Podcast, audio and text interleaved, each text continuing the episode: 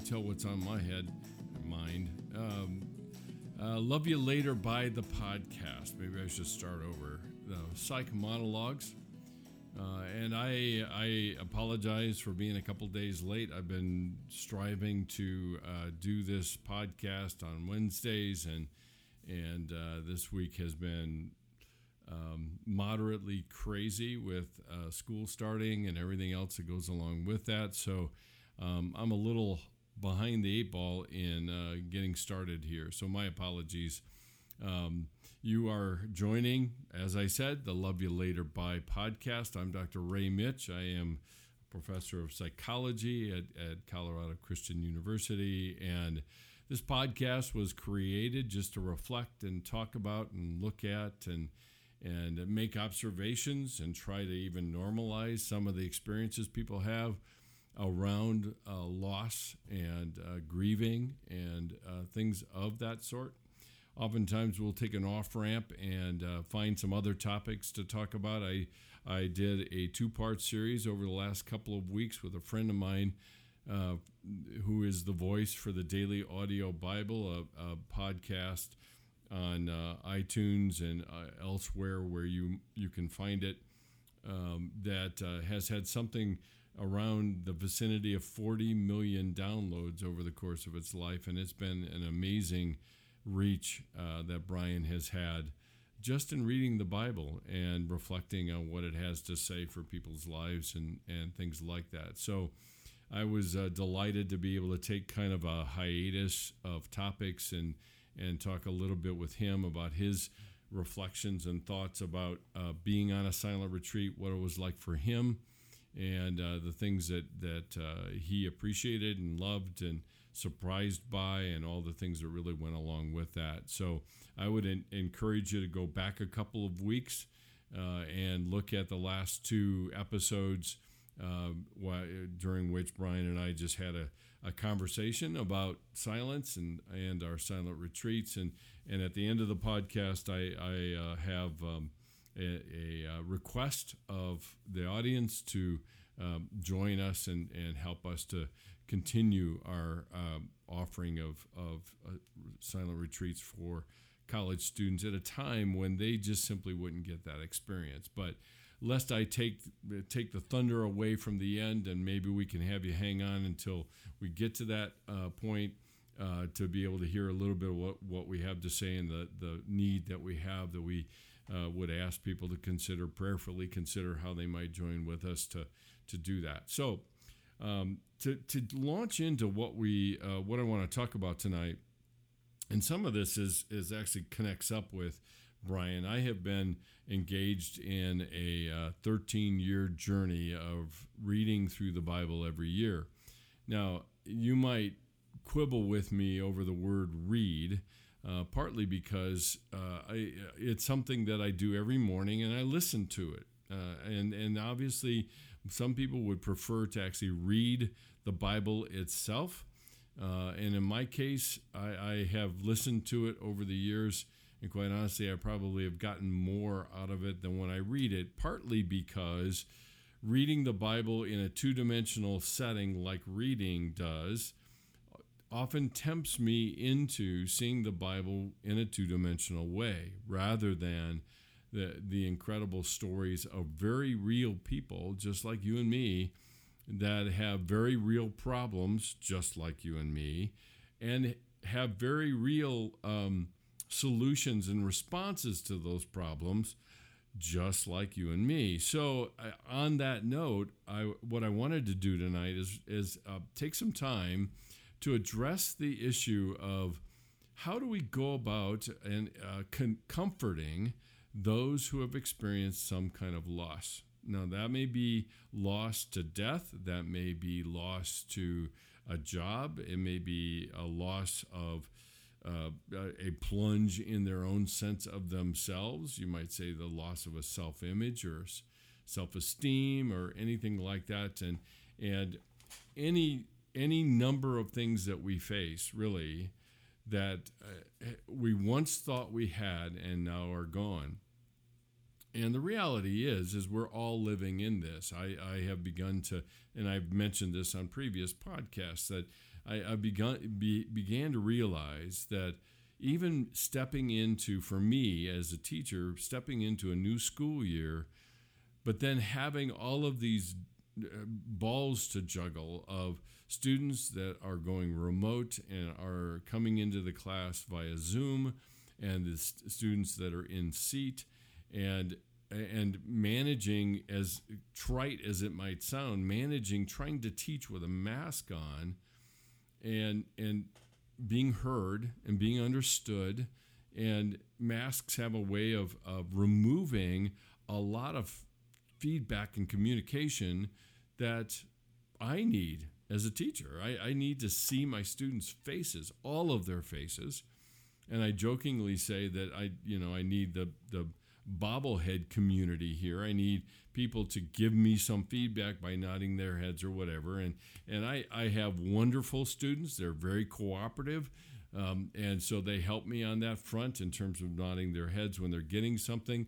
Unfortunately, the other side of the coin, you don't often get somebody shaking their heads um, in terms of something they don't like, and and I, you know we don't do that very much. A lot of times we nod our heads even when we don't agree. Some of that is that we're still trying to process what's been said, and and that's certainly understandable. Now, what my what's my point? my point is is that all of these changes are really mini losses, if you will, because I've lost all all the Im, all the impact, all the uh, input coming from the interaction, the dynamic communication that occurs between a teacher and, and his or her students. So we've lost that, and we pay a penalty, not a penalty, we pay a cost for that. And sometimes it doesn't even hit our meter, our register of, uh, excuse me, uh, of our emotions that, that we are paying any cost until over time we start to f- feel more weary or fatigued because we're working so hard. And and there I've read a number of articles already about the cost of having online conversations of doing things via Zoom and for all of the, the, the wonder of having being able to communicate with somebody uh, via Zoom, you know, uh, auditory and also visually. I mean, years ago, we didn't even think about such things. I mean, the whole idea of seeing somebody on video was just a, a pipe dream at best. The fact that we could hear people over the internet was, was wow, that was just amazing at the time. And now we're conducting whole meetings with hundreds of people. So, given all that, I, I have my own private theory about how people are responding to this change and not really identifying the fact of what they have lost as a result of that. Now, all that's background because I think it's it is loss is a common experience. Life, birth, and death are common experience for all of us, which means eventually we're going to have a loss in our lives if it have, hasn't happened already but what I was reflecting on, and, and I'm in, at a point in reading through scripture that I'm reading um, or I'm listening to, to be specific, uh, listening to um, the book of Job. And, you know, I, I have said this before in other contexts, but the book of, I love the book of Job partly for the raw, unadulterated honesty that exists between these these four or five friends, and you know Job's they're they're often referred to as quote unquote counselors, but I you know I honestly I think that would elevate them because we're told that they were Job's friends and they saw him from afar. And the way scripture reads they didn't even recognize him because of what uh, how uh, decimated his health was and and how he was a shell of the person that they w- would look for not to mention the fact that he was in intense mourning because he had lost his entire family. He had lost all of his status in terms of wealth and and property and all the other things. And you know that again that that toll is just insurmountable it would seem and his friends come up and they do something that's very traditional um, at that time and that was something that the the Jewish religion refers to or, or uh, and at the time the Hebrew religion refers to is sitting shiva with somebody which is means sitting with that person in their grief and in silence which connects up with something that we were talking about for the last two weeks. And quite honestly, jokingly, and I've heard a lot of people say the same thing, is that his friends did their best friendship work in the first seven days. It wasn't until they began to open their mouths that they began to really mess things up. Because now, suddenly, we go from sitting in silence and living and feeling the tension of a friend's sense of grief and sorrow to now let me help you explain this.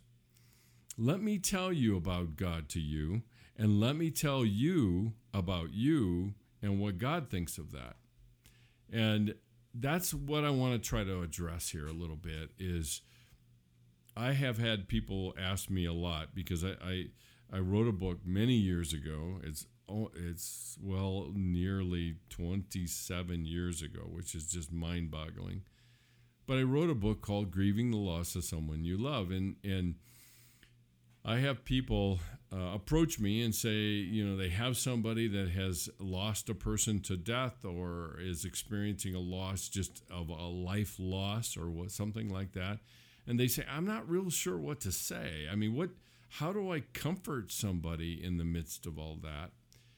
And that's kind of what I want to address in in light of or in not really compared to but to to look at and understand what Job's friends attempted to do and perhaps what we could uh, attempt to do when we walk alongside someone else and and when you look at, at Job's friends approaches uh, Job's friends' approaches started out really ultimately with reminding Job of the truth. And they all took a different run at it. Uh, depending on the translation or the paraphrase you read, these guys really go after somebody who is in who's really mourning. and there, there was a couple different days when I was listening to it and thinking about it and thinking, wow, holy, that's coming on pretty strong to somebody who basically has had their emotional skin torn off. But they they charge in, all three of his friends charge in, reminding God of the majesty of God and the sinfulness of man and how man is a worm and he doesn't, you know, he, he's here one day and gone the next. And and who are you? Basically the the the major statement to Job is who are you to question God and you know I I, I when I listen to this thing I I begin to reflect on myself because I've I've had my own fair share of losses um, I, I didn't I don't know that I processed my loss very well when I was 12 years old my dad died but I've had losses since. My mom has has died. My mother-in-law has died. And at those points in time, I started processing the grief differently. And as I reflect on that, I begin to realize that I, I have a lot of friends just like that because they are so convinced that the truth is so correct and so right that that's really all I need to hear, and then my emotions will come into line. So there's, while there is a intellectual assent to my emotions and the role that they play in my life, there is a greater, uh, fierce, even fierce uh, loyalty to telling me the truth because that truth will correct things. I will see it the right way, and then all of my emotions will be able to be handled or go away or dissipate or whatever that might be.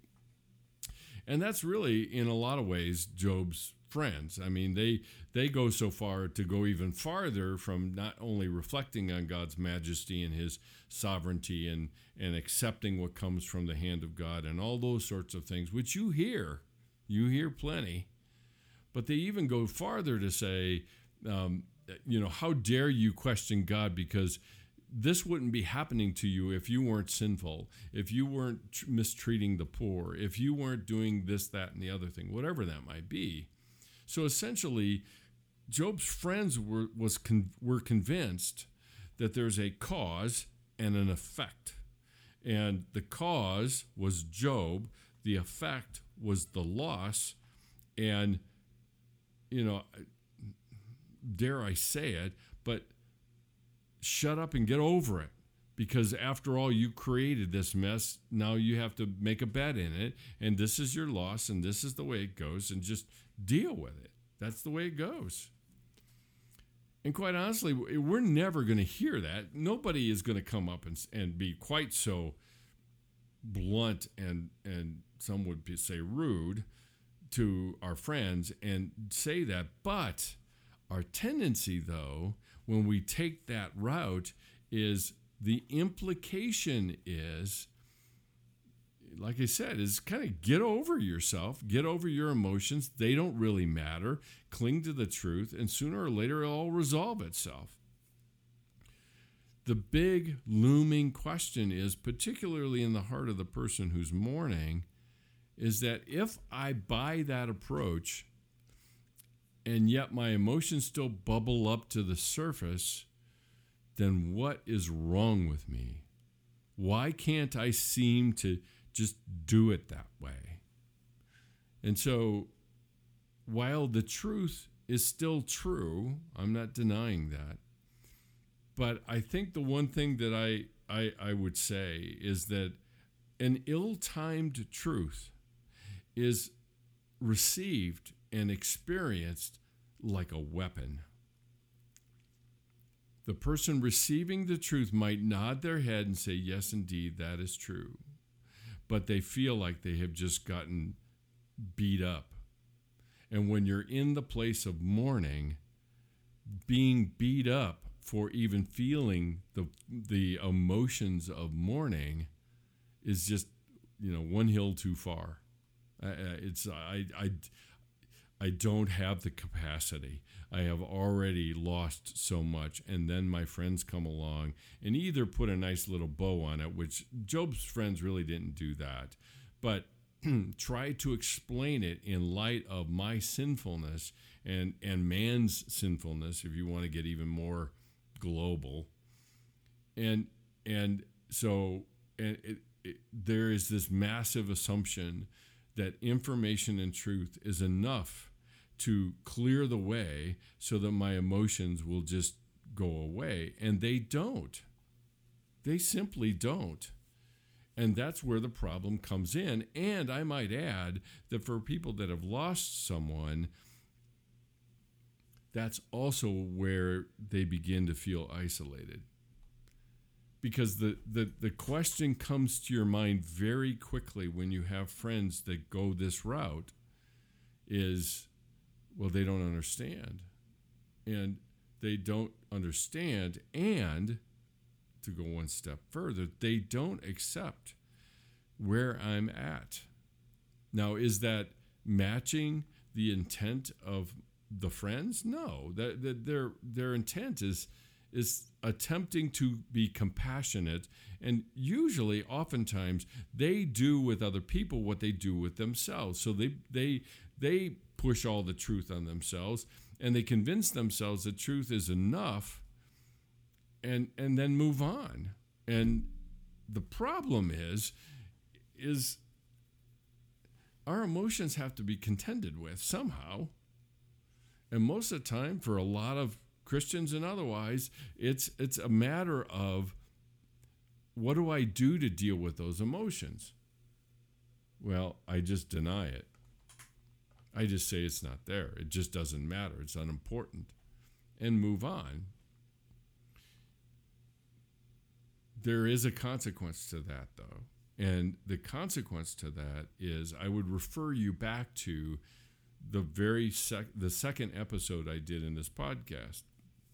And I told the story of Love Canal in New York State, uh, near Niagara Falls. And it was a community that had been basically built over a toxic waste dump.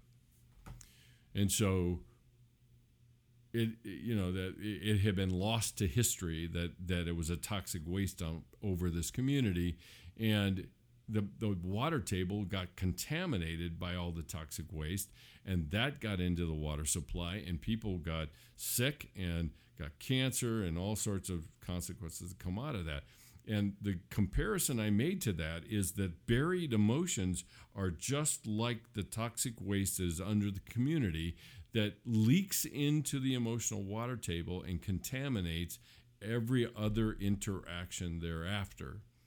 And how does it do that?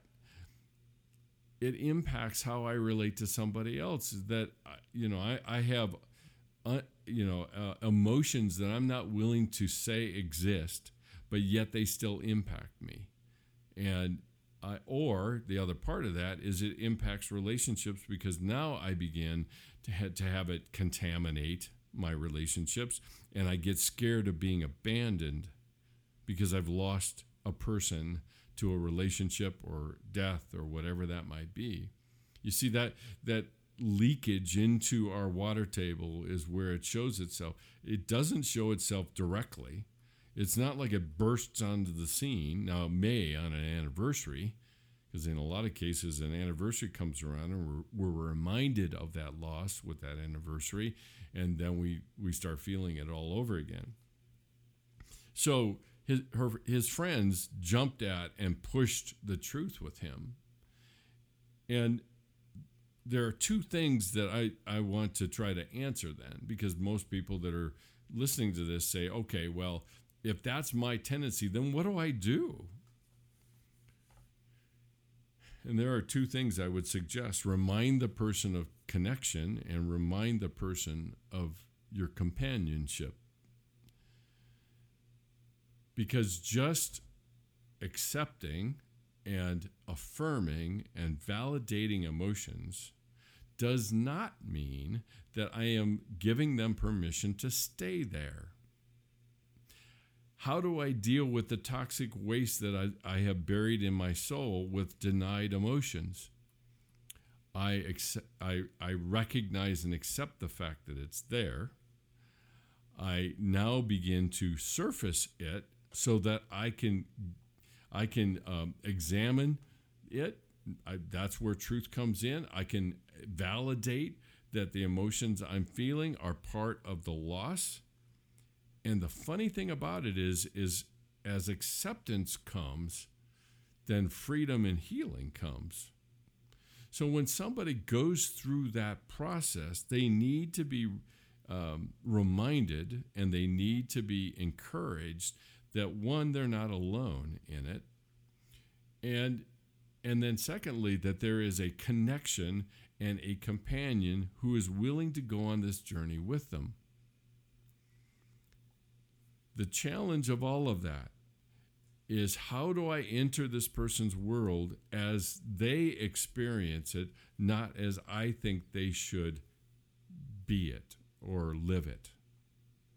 Now, I may be the wisest person in the world that I can tell somebody, this is what you should do, this is how you should do it. And if they just did it, it would work out great or better. But is that what somebody else needs? At some point in time, maybe. But timing is everything. Remember what I said earlier an ill timed truth, still truth, truth that's good, information that's good, but an ill timed truth is experienced like a weapon. The person feels like they're getting beat up, which means how do I affirm where they are in order to empower them to move from where they are? And that's that's the commitment of a friend.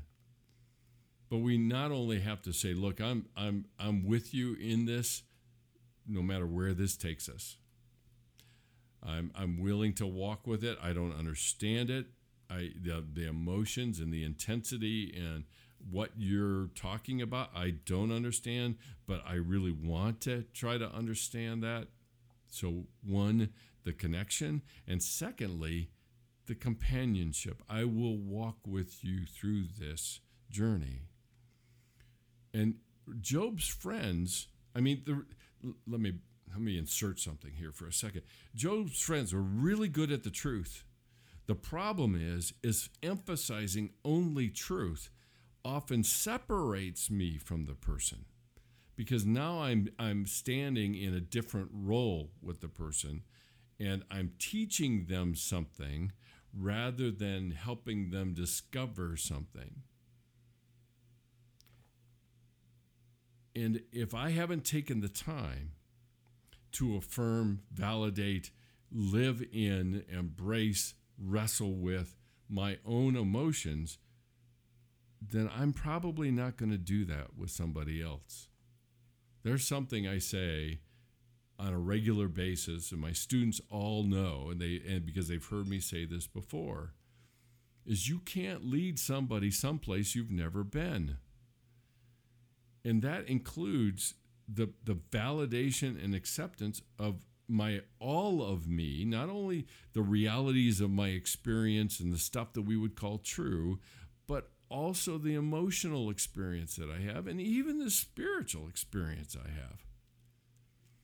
But uh, between you and me, I would rather have a friend say to me, Help me understand your world, rather than let me tell you how to explain your world. Because that would that's exactly what Job's friends did. Is they said, I and and you can read you can kind of read between the lines. The friends are saying look i'm just trying to help you. I'm just reminding you of your place in the universe.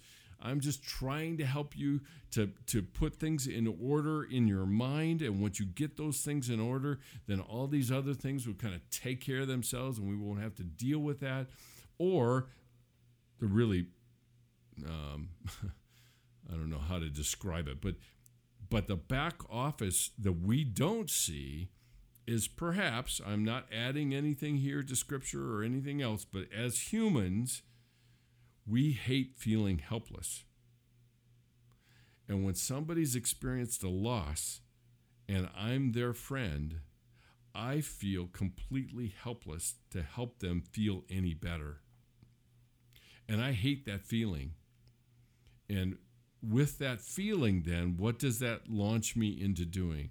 Still trying to fix it, fix it by explaining it, fix it by whatever. It never, oftentimes, I shouldn't say never, but oftentimes it never really occurs to us. I used it again, sorry. But oftentimes it doesn't occur to us that maybe just the reminder of companionship and connection is the the the healing that can come through that relationship. Not the not the unveiling of a profound truth that will bring everything into order and the person will say oh i never thought of that. Now i understand. Now i feel better. Because uh, the journey through loss is also a journey through life. And in my way of thinking, I need a companion. I need people that will walk with me and help me and talk. You know, uh, sounds kind of cheesy, but walk with me and help help help me talk through the life that I'm leading and the journey that I'm on.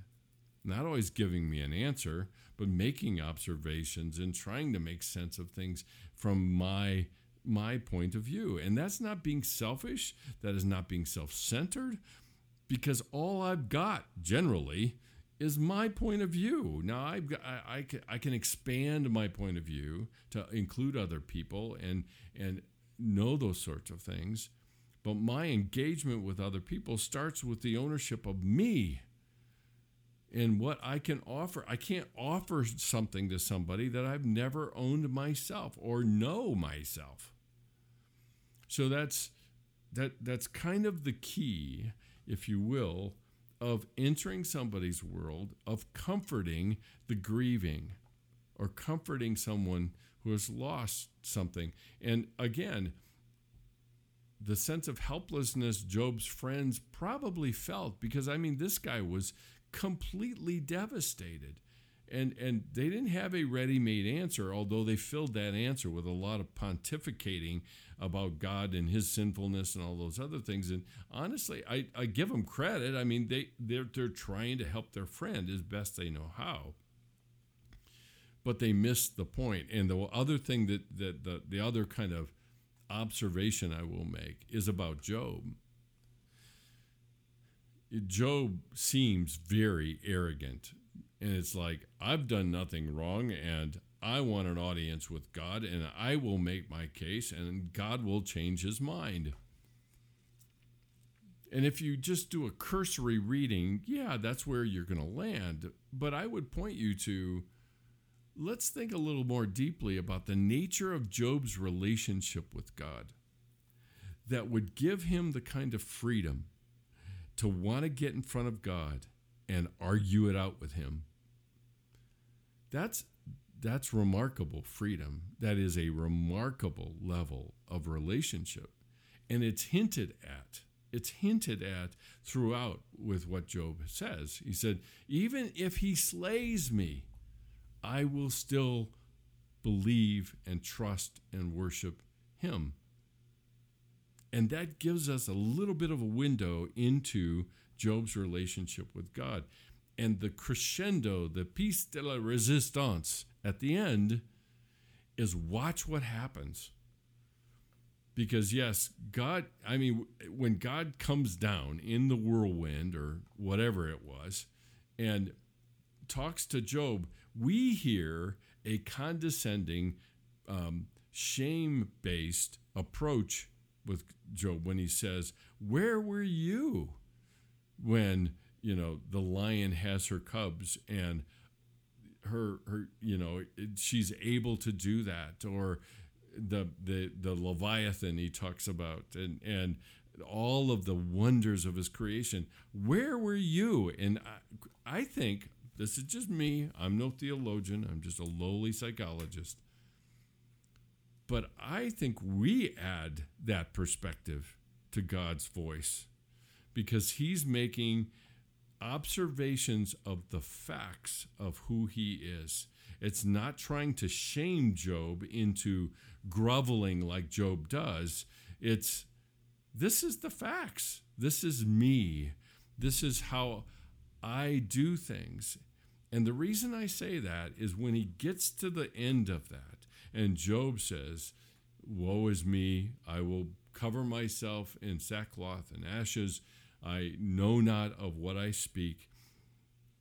And, but the thing that's interesting about that is once you get to the end of that and there's a turn in the story, God turns his, you might want to say, his withering eye on Job's friends.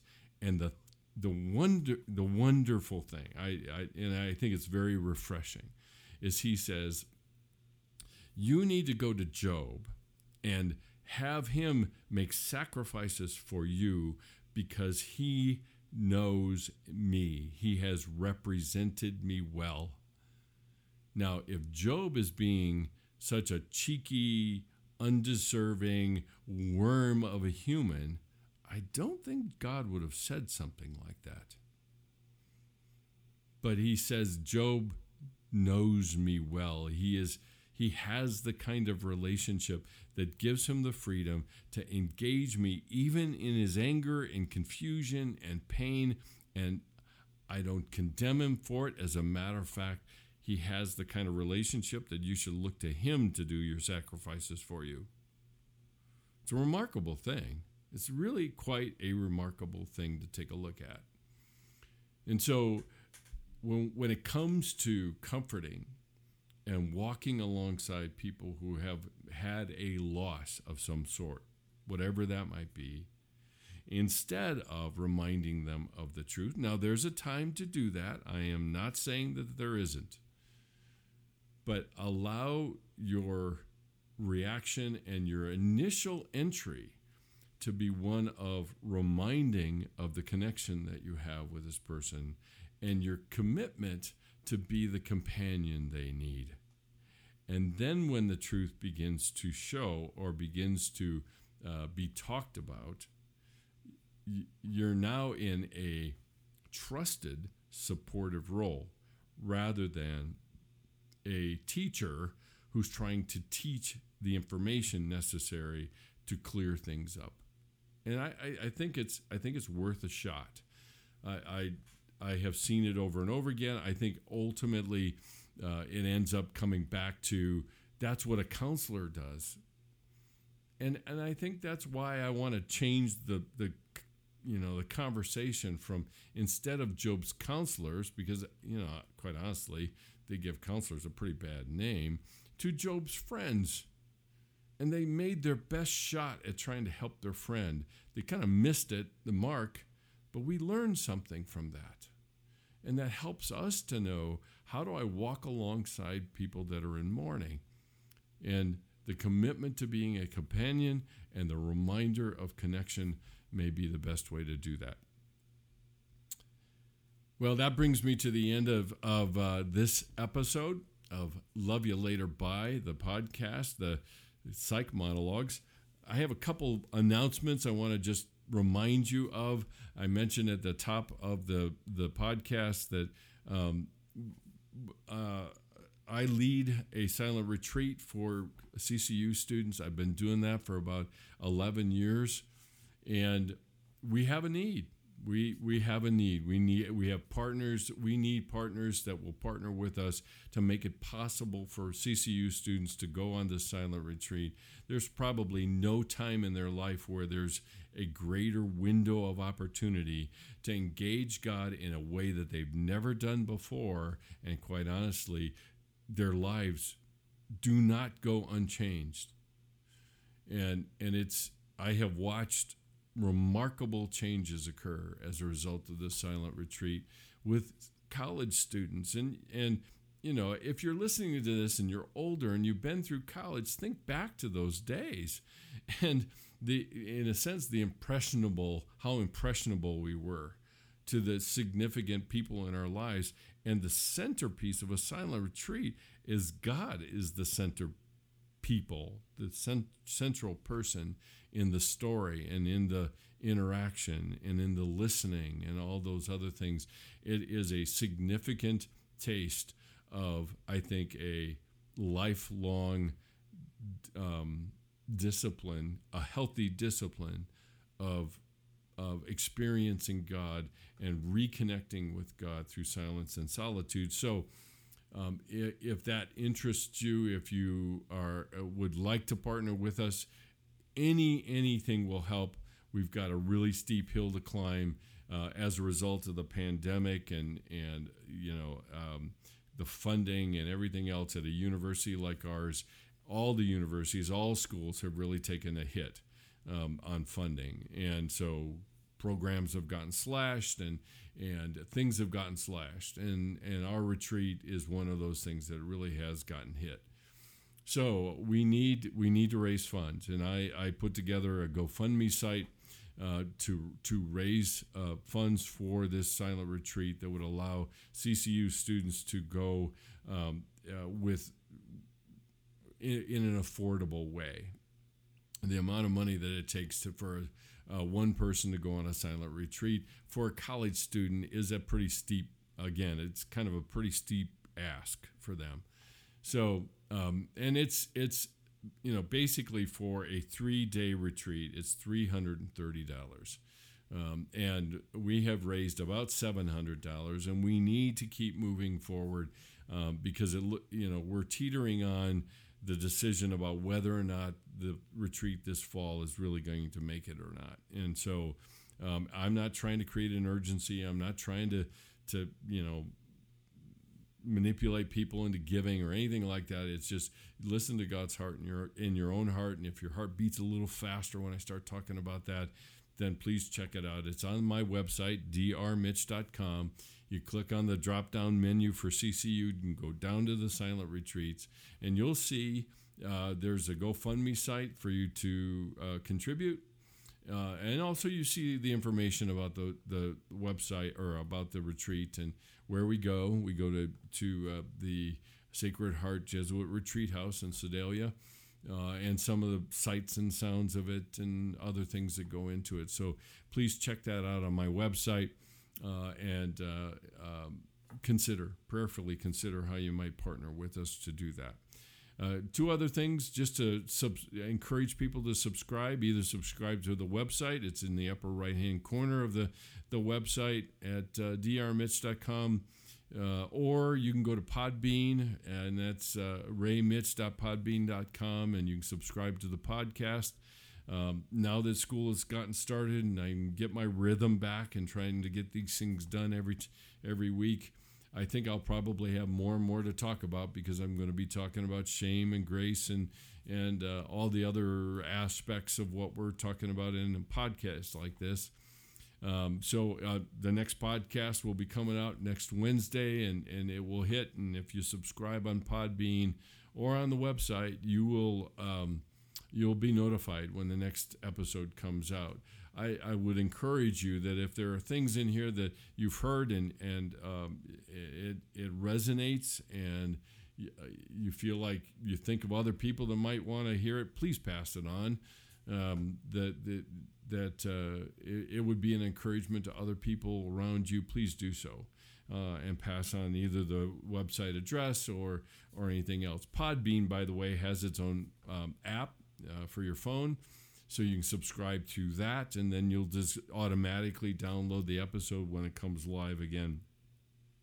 So the GoFundMe site and Podbean and the website, and I think I have pretty much overstayed my welcome. So thank you for joining me tonight. It's been a, a pleasure to uh, spend some time reflecting on how to comfort the grieving. And uh, as always, love you. Later